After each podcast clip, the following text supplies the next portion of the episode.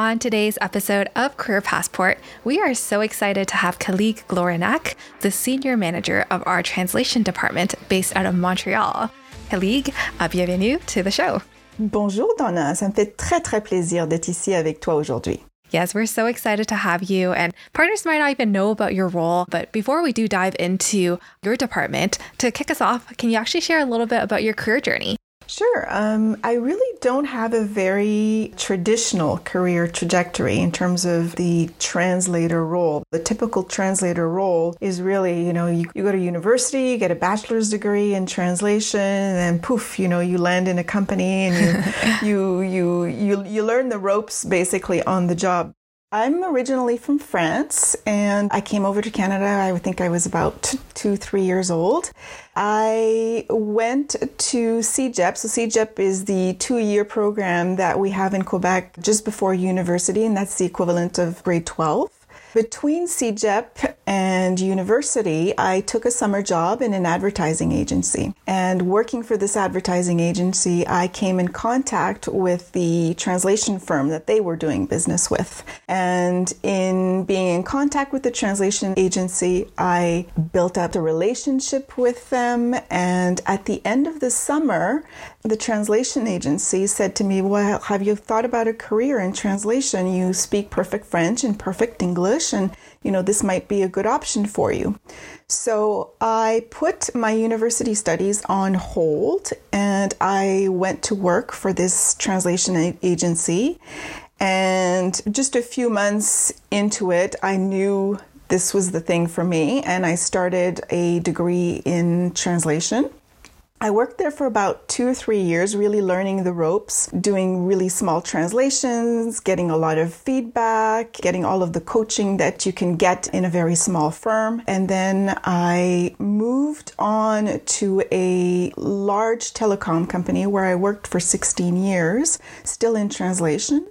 And then I moved over to Starbucks. I was completely uh, enamored with the coffee culture, and I've been here for seven years. Time flies. It really does. We're so glad to have you here in the translation team, which is part of the public affairs department, for those who don't know. And so, are you actually able to share a little bit about the structure of uh, your team? Translation departments really vary a lot from one company to another. It really depends on a variety of different factors the type of content, the volume of content, the speed at which the content is re- required. Our business model requires speed and efficiency. So we have a business model where we hire only senior translators.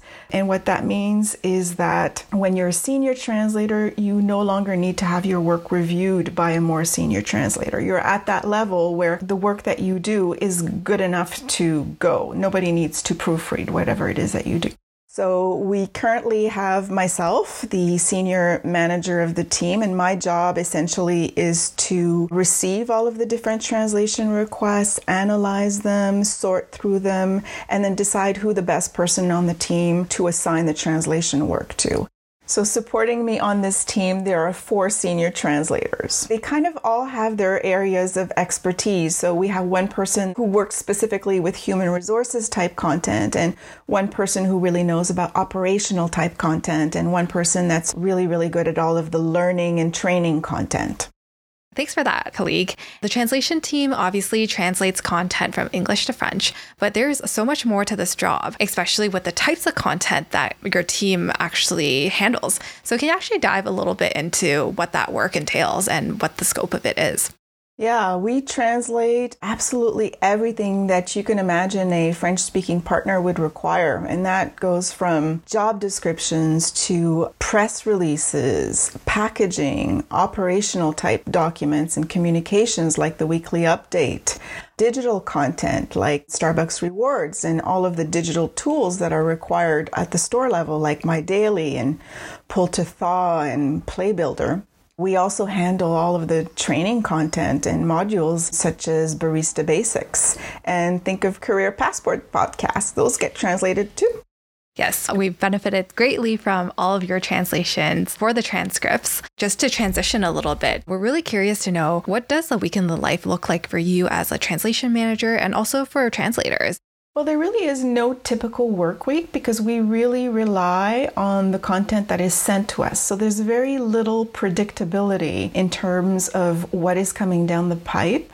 We kind of have to roll with the punches. But my role as a translation manager is really to field all of that content that comes through and evaluate it in different ways and to make the decision whether we're going to translate it internally or if we're going to outsource it. And then once that decision has been made, assign to the various different people involved, making sure that we meet the deadlines of the people who've requested the content, and so on and so forth.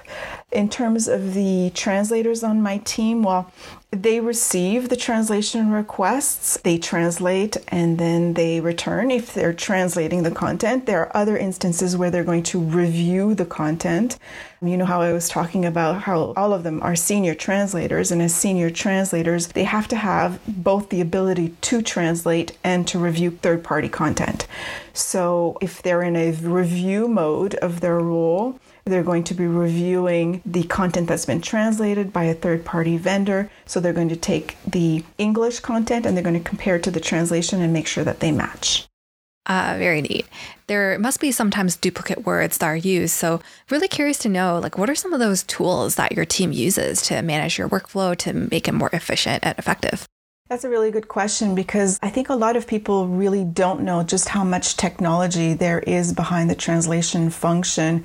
We think it's still a very, very much a human activity, which it is, but there are a lot of technology tools that help the work that translators do. So, one of the primary tools that we use is the translation management system. We usually refer to it as a TMS. And pretty much it is a portal that allows any partner at Starbucks to submit translation requests. So it's super easy to use. It's an interface where you indicate your preferred turnaround time, you pop in your document, any special instructions that you may have, and poof, off it goes and it lands on my desk. And once it's landed on my desk, one of the neat things about the TMS is that in the back end, there is another tool called TM. TM stands for Translation Memory. And what the TM does is it records absolutely everything that is translated. So when a new translation request comes in through the TMS, it's run through the TM, the translation memory, this is a super important tool because it's basically a big, huge database of all of the content that's translated and it records by sentence. So each English sentence has its French equivalent sentence and it's recorded. And the reason it's super important is because whenever we get a new translation request, we run it through the translation memory tool. And the translation memory tool will extract anything that's been translated previously and provide it to us so that we don't have to retranslate it. And then what's left over, what doesn't exist in the translation memory, is what the translators are going to have to work on. And there's a whole bunch of other technologies, emergent technologies that are that are coming out right now that are being worked on with artificial intelligence. They're not quite up to the level that they can be used commercially at this point, but I know there's a lot a lot of research going on right now. Yeah, that's really awesome. Like I guess people would have never thought about uh, finding efficiencies in translations, but it's awesome that there's technology being put towards it. And Khalid, we're curious to know how is success measured in your team, considering that the workflow is not as predictable as a regular operational job? Like, what metrics does your team use to track success? The whole translation function measures productivity, how long a translation will take to be produced in terms of number of words. So, the first thing we do when we receive a translation request is really look at the number of words. And we know typically, depending on the number of years of experience of a translator, just how much, how many words they can translate per day. So typically, a junior translator, so someone that has between zero and three years of experience, we can expect about 800 words of translation per day. But as they build up their knowledge and they know more and they're more confident, a senior translator, for example, can produce about 1,500 words per day. That's a lot of words uh, that are being translated. Do you find that you have like dictionaries in front of you a lot of the times? Well, we used to. We used to rely, you know, on paper dictionaries, but now everything's digital. We we have a whole bunch of dictionaries that are digital. We also have this really neat little tool called Antidote that's uh, like overlaid on all of our translation tools that actually corrects grammar and spelling on the fly. So, super super useful. That's super cool. And so I'm sure that there are a pocket of partners who are listening who are bilingual and maybe thinking about what they want to pursue. What is required for those who are interested in a career in translation?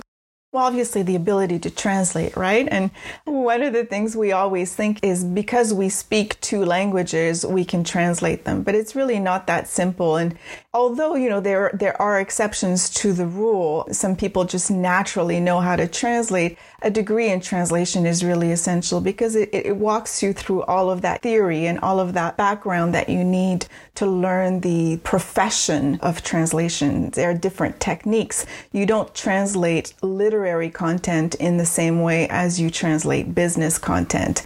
And then you have to be able to work with different levels of language. So by levels, I mean the formality in which you're going to translate. Some types of content, like press releases, are super formal, or corporate communications are super formal. But when you're going to talk to partners, you're going to be a lot more informal. So you have to be able to negotiate all of that as you're translating.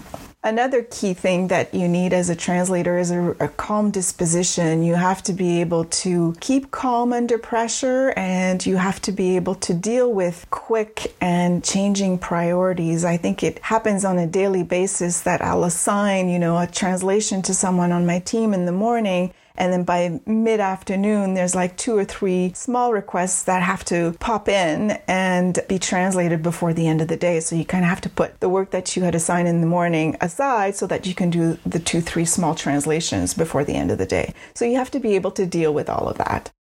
Uh, okay, for sure. These are really great characteristic traits that you've identified. Khalid, after basically 20 years in the translation industry, do you have any career advice for those who want to become translators or just career advice overall as we wrap up this episode? Sure. I would say that except to start small, you know, look around your family and your friends and um, try to help them out in any of their translation needs. I know that when I started, one of the requests that I got most often was to translate resumes. I got a lot of people amongst my friends that needed their resumes translated. So I, I did a lot of those at the beginning of my career. It was a great way to learn, to learn the ropes, and it was a great way to get feedback. So seize all of those opportunities to do little bits of translation here and there so that you can build up your knowledge base. I would also say that learn everything that you can about digital tools. Uh, like I was saying earlier, there's a lot of technology behind the translation function. And although it's really super important to know all of the theory in terms of techniques as to how to translate, you've also got to know how to navigate all of those digital tools. There are standards in the industry now that require knowledge of specific tools. And much like, you know, if you if you've got a desk job nowadays, you need to know all of the Microsoft suite of office tools. It's the same thing in translation worlds. There's like some definite tools that you need to know. So you look into that and make sure you know them. That's awesome career advice. And I really want to thank you for giving us a glimpse of the translation world at Starbucks Canada. And uh, thank you so much for being on the show today. Well, thanks for having me. This was super, super fun. And that wraps up this episode of Career Passport. Be sure to like, subscribe, and if you feel up for it, even give us a review. Thank you so much for listening. I'm Donna Ewan, and this is Starbucks Canada Career Passport.